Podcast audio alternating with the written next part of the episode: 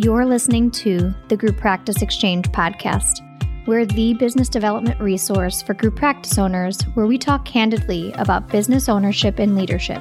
From practice building tips to live coaching to real talk episodes with other group practice owners, we're the resource you've been looking for to help you grow your group practice. I'm your host, group practice owner, and entrepreneur, Maureen Werbach. This episode is sponsored by Therapy Notes. Therapy Notes is an online EHR, practice management, and billing software designed for mental health professionals. Therapy Notes has everything you need to manage patient records, schedule appointments, create rich documentation, and bill insurance right at your fingertips. They offer free and unlimited live support seven days a week. Their streamlined software is accessible wherever and whenever you need it. To get two free months, go to www.therapynotes.com forward slash R forward slash the group practice exchange. Need a new accountant or bookkeeper? Meet Green Oak Accounting, an accounting firm that works specifically with private practices. They do all of your accounting needs from budgeting to accounting to bookkeeping and payroll to building your dashboard. On top of that, they can help you set up your profit first systems. Go to greenoakaccounting.com and mention the Group Practice Exchange for $100 off your first month. Hey everyone, welcome to another episode of the Group Practice Exchange podcast. Today I have a guest on. Her name is Mary Beth Simone, and she owns a niche partnership consulting. She was actually at our Group Practice Owners Conference last summer or this past summer. And I'm really excited to have her on because she's going to be talking about how to prepare for an extended vacation when you're a group practice owner or a person who has a team of people. So, hey, Mary Beth, how are you? Good morning. Great to see you. Awesome. Well, why don't you start by, for those that did not get to meet you or see your talk over the summer, can you let people know who you are and why this topic is something that you have expertise in? Sure, sure. So, before I started this business, I worked in corporate financial services for over 30 years. And when I was preparing to retire, one of my closest friends was diagnosed with pancreatic cancer. And she asked me if I would be willing to help her husband navigate the finances because she did all the investing, she handled all of the money, they had a couple homes, and you know, he didn't use a computer, a cell phone, anything like that. She and I were both technology project managers at corporate. So she knew that it would be a struggle for him if something happened to her. And so I said, yes, that I would do that. And she ended up, she did not survive. And I had asked her to show me what was going on. And I think it was just too far in her diagnosis to be, you know, for her to be able to sit down and do that. So she passed away, and I had to start from scratch figuring out where everything was and then train her husband how to navigate all of these processes. And during that process, I realized that many of us in our personal lives and our businesses are the only ones with all of that information. And we kind of think that we're going to be around forever or that we'll have some type of like a clean way to wrap up our business and transition. And it doesn't always happen that way. So I decided to create my systems for use with professionals and for business owners.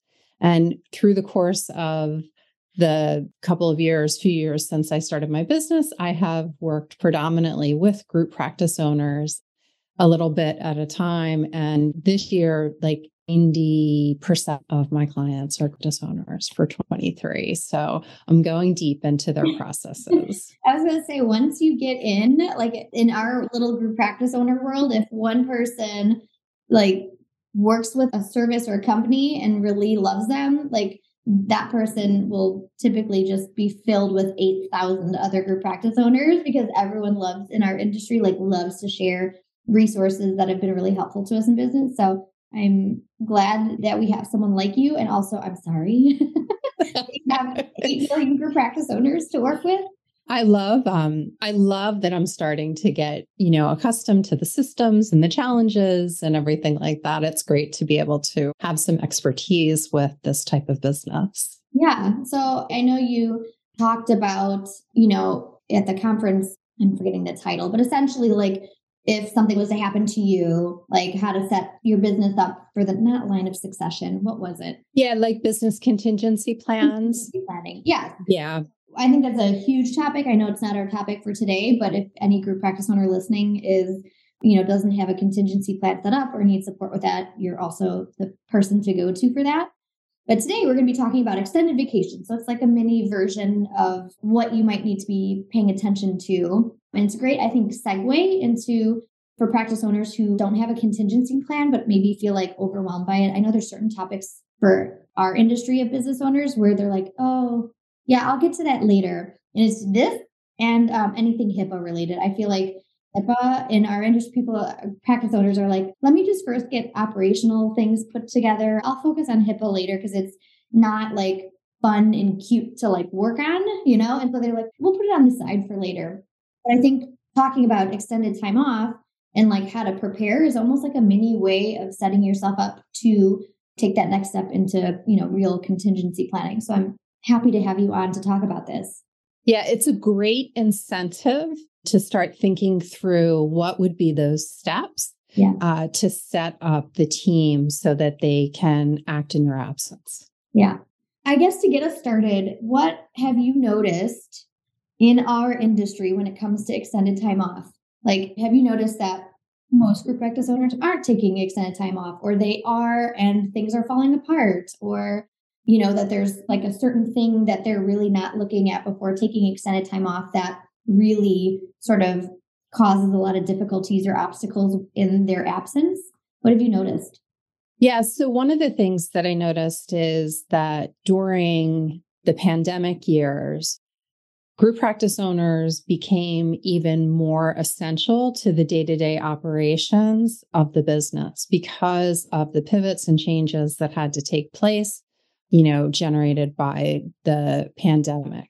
And so after now that that has eased up and you know we've become accustomed to this new normal what i'm also saying is that group practice owners are not taking the time to step back and reevaluate how involved they are in their day to day so when we think about preparing for an extended vacation this is a great opportunity to figure out what needs to be covered while we're away and then to take another look at it and say, should I continue playing this role in the business? Yeah, I love that. When you're working with a group practice owner and maybe one of their goals is taking extended time off, what are some of the type of planning that would be helpful for a group practice owner to engage in before actually taking that time off, whether it comes to their own planning or they're planning with important team members for the time when they're absent? Yeah. So I guess like the first thing is to figure out how much time do you need? Like what is the time frame that you're trying to create that you can be away from the business? Now, some people are preparing to take maternity leave and want to take some extended time, or others are taking an extended vacation, maybe overseas, something like that. So the best way to get started is to you know create a proactive plan. So acknowledge that you want to be able to take this time off and identify who you want to train to take over these roles and be proactive and do it in a non emergent way. Schedule it, you know, where there's plenty of time to do these type of exercises of getting somebody up to speed, showing them and then evaluating how they're doing there you know be the support person and then go through these steps of you know backing off and stepping away from that responsibility and letting them really take the ownership of the responsibility and then you know have an opportunity for them to co-create the process so I like to set somebody as trained and then have them be able to say, hey, you know, I think this could be done a little bit better, or there's, you know, this efficiency I'd like to try. And then really to take ownership of that and maybe rewrite the procedure with their additions to it. I love that. I'm a huge advocate for co creating policies and procedures versus trying to have everything established on your own to hand down to someone. I like that you find that to be important too. One of the things that I think we have a hard time with, or our, our industry of group practice owners, is roles and responsibilities, especially, I guess it's in all cases. I was going to say for smaller practices who might not have dedicated people, like my practice is large, my business runs essentially without me. I just do the visionary work and I use the EOS system for that. So roles and responsibilities are pretty clear. But I was going to say, even for larger practices, eh, I feel like it's, you know, I was going to say for small practices a little bit harder because it's oftentimes that it's one person, the practice owner, and maybe a practice manager or a clinical director, and that's it of figuring out roles and responsibilities. I think the issue is also with large practices too. But do you have, and maybe this is just practice by practice, but especially for smaller practices, do you find that having one person sort of be the like the pinpoint or the point person while the practice owner is gone while having some roles and responsibilities on other people is the way to go? Or is it better to have like different people doing different roles that are fit with their you know skill set and that that person leads within each of those different roles and responsibilities or do you find that having one like point person is also important so often it is important to have one key decision maker. Okay. And so that would only be relevant for certain types of decisions. So maybe large financial decisions or um, big directional decisions related to the practice, that kind of thing. So that would be who I consider to be the second in command, whether it's in your business or your personal life, like that, you know, the final decision maker. But then it's also important to really give autonomy to people who have been trained to run these other responsibilities and let them have ownership and decision making authority within that realm. So that's very important to clarify that so that people don't become frustrated yeah. and feel like, oh, I do part of it, but don't really have any decision making right. authority right. here. And I think it's also important because for those that might not normally be in a leadership position, if they are now then leading in a certain aspect of the business and they're supposed to be the decision maker, they might not realize how much power they have while that practice owner is gone in actually making decisions or not. So sometimes what I like to suggest in that situation is using the rapid decision making model to really clarify, you know, who is the decision maker yeah. in any process. What about assessing who should be in those roles while the person is gone? Because I feel like that could be a difficult place or a difficult decision to make if you have several team members who potentially could fit within that uh, decision making model or can fit within that role or responsibility. How do you suggest practice owners assess who would be good for for certain decisions? Yeah, so there's really three criteria that I like to look at. So the person has the interest mm-hmm. in taking over the responsibility, they have the ability, so they have the technical ability, the intellectual, you know, the skills, the licensing, all of the abilities that are required. And they're willing to take ownership. So I like to identify a process owner in each process and then a backup process owner. So the backup process owner would be somebody maybe who is next in line to be trained, maybe to take it over eventually, you know, but the person who is being put in that responsibility needs to be able and willing to take ownership for it. That makes sense. I know you had mentioned running trials before actually taking that time away. And I don't think probably 95% of people don't do that. How do you suggest to do that? Do you suggest several trials? Do you suggest a certain period of time before taking that time off to do that? Yeah. So I think one of the best ways is to start with a low risk scenario and then eventually increase the risk. So if the goal is to spend a month away or overseas, something like that, then you want to start training the person while you're there, available to them so that they can watch you do the work, even if you record it and send them a recording of it. And then you can be there, you know, with them as they complete the role. And then maybe you know, let them do it independently, review it before they submit it or review it after it's completed, and then take time off, be away from the office and let it happen independently.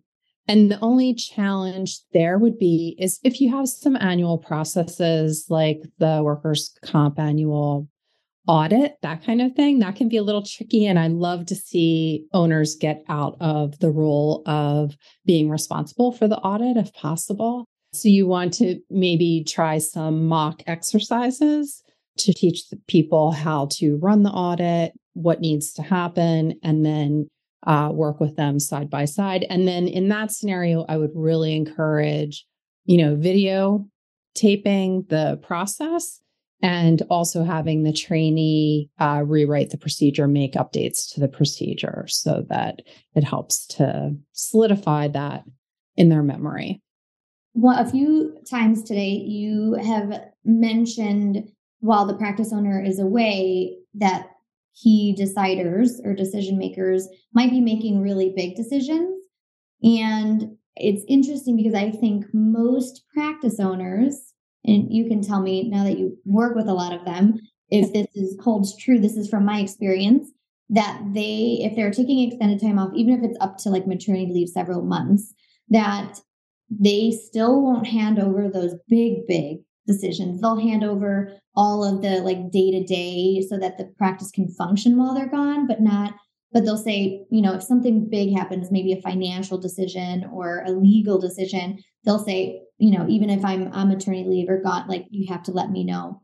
What is your feedback on that? Because I guess in some ways I can understand that there might be certain things that you don't want to have other people deciding.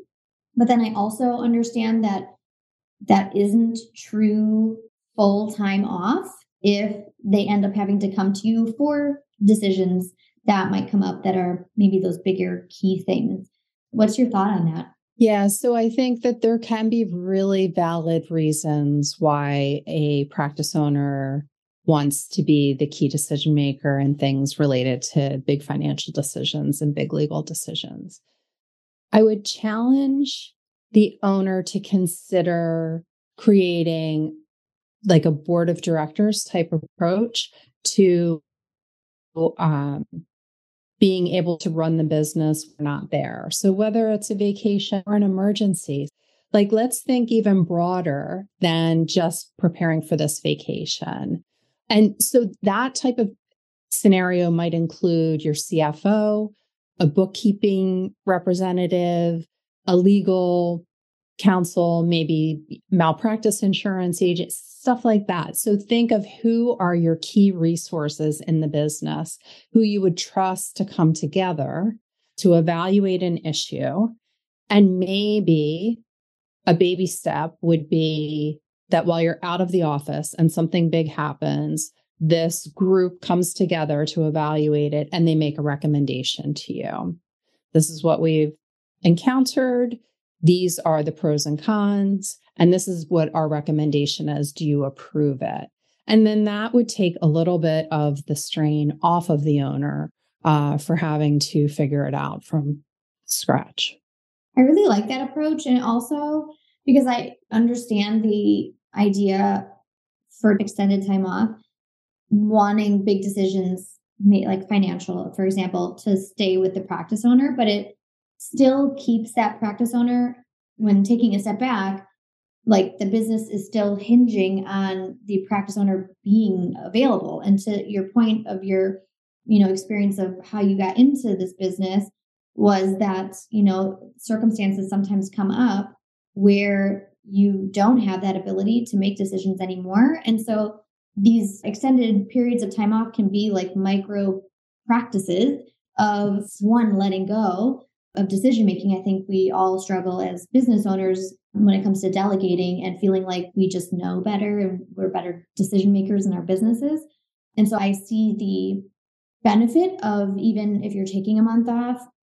I think a lot of financial decisions can hold off the couple extra weeks until we would get back. But I do see the benefit of really, you know, charging someone else with sort of making the decision and maybe in your example here, they might still let you know and say, this is what happened. This is what I'm thinking. Just a plus or minus or thumbs up, thumbs down if you're okay with it. That it's just a way for us business owners to learn how to let go a little bit too and see that the business can be perfectly capable with someone else if something was to happen. Yeah, I think that that approach is like a great trial to take you to the next level, yeah. you know, of creating a business that can run without you. I wanted to circle back and kind of wrap up with because this topic, taking time off, is a micro piece of what you do with group practice owners. And so if you can just, I know you sort of explained who you were, but what kind of work do you do and how do you support group practice owners? And then just let them know how they can reach out to you because I'm assuming a lot of people are going to realize they don't have things in place and might be interested in reaching out. Yeah. So, uh, the way that I work with group practice owners is I help them create their contingency plans for their personal life and their business. Uh, we start by creating their personal contingency plan and then their business contingency plan and then their business continuance playbook. And in the business continuance playbook, I document the standard operating procedures for the group practice owner based on interviews that I do with them. So that's kind of like the cherry on top at the end of all of the contingency planning. And through that process, it's normal for us to talk through and evaluate whether the group practice owner should be the one doing the roles that we just documented the procedures for. That makes a lot of sense. And how can yes. people reach out to you? Where can yes. So my website is nichepartnershipconsulting.net and I created a course for specifically with group practice owners in mind to share the way that the process that I use for documenting the SOPs. So I would like to share that with your audience as well. Awesome. That'll be in our show notes. And I think it's is it niche partnership consulting.net slash practice? Practice. Yep. That's it. Awesome. Yeah. So we'll have that in the show notes too for those that are listening. Just uh, click on it and you'll find it. I really appreciate having you come on and share what I think is a topic that most of us like to just shy away from and think we'll get to it when we need to. And so I appreciate, you know, you and your expertise and sort of niching yourself to us group practice owners. yes. Yeah, I appreciate you. Yeah, thanks, Maureen. It was wonderful to be here with you. All right. You have a good one. You too. Thanks for listening to the Group Practice Exchange podcast. Like what you heard? Give us five stars on whatever platform you're listening from. Need extra support? Join the Exchange, a membership community just for group practice owners with monthly office hours, live webinars, and a library of trainings ready for you to dive into. Visit www.members.thegrouppracticeexchange.com forward slash exchange. See you next week.